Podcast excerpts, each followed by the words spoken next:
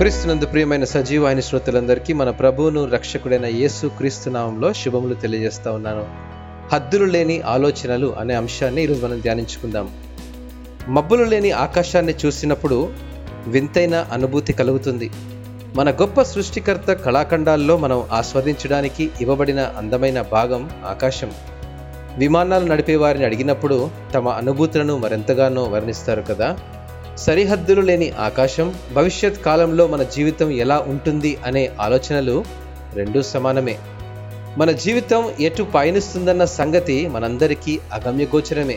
జీవితంలో రేపేమి సంభవిస్తుందో, మన కొరకు ఏమి దాచి ఉంచిందో అన్నదాన్ని చూడడానికి, అర్థం చేసుకోవడానికి కొన్నిసార్లు మనం పెనుగులాడుతూ ఉంటాము.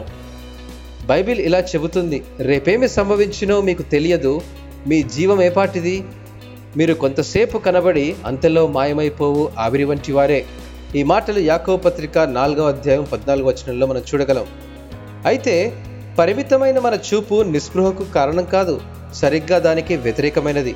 మన రేపటినంతా సంపూర్ణంగా చూడగలిగిన వాడును, మన ముందున్న సవాళ్లను మనకేమి అవసరమో ఎరిగిన వాడును అయిన దేవుణ్ణి మనం విశ్వసిస్తున్నాము. ఈ అనుభవాన్ని కనుగొన్న అపోస్తలుడైన పౌలు అంటాడు, వెలిచూపు వలన కాక విశ్వాసం వల్లనే నడుచుకొనిచున్నాము అంటూ నిరీక్షణతో కూడిన తన మాటలను మనం గమనించగలం.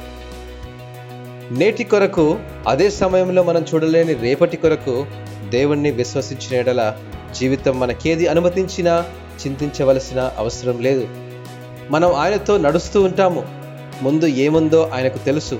దానితో వ్యవహరించడానికి ఆయన చాలినంత బలవంతుడు, జ్ఞానవంతుడు.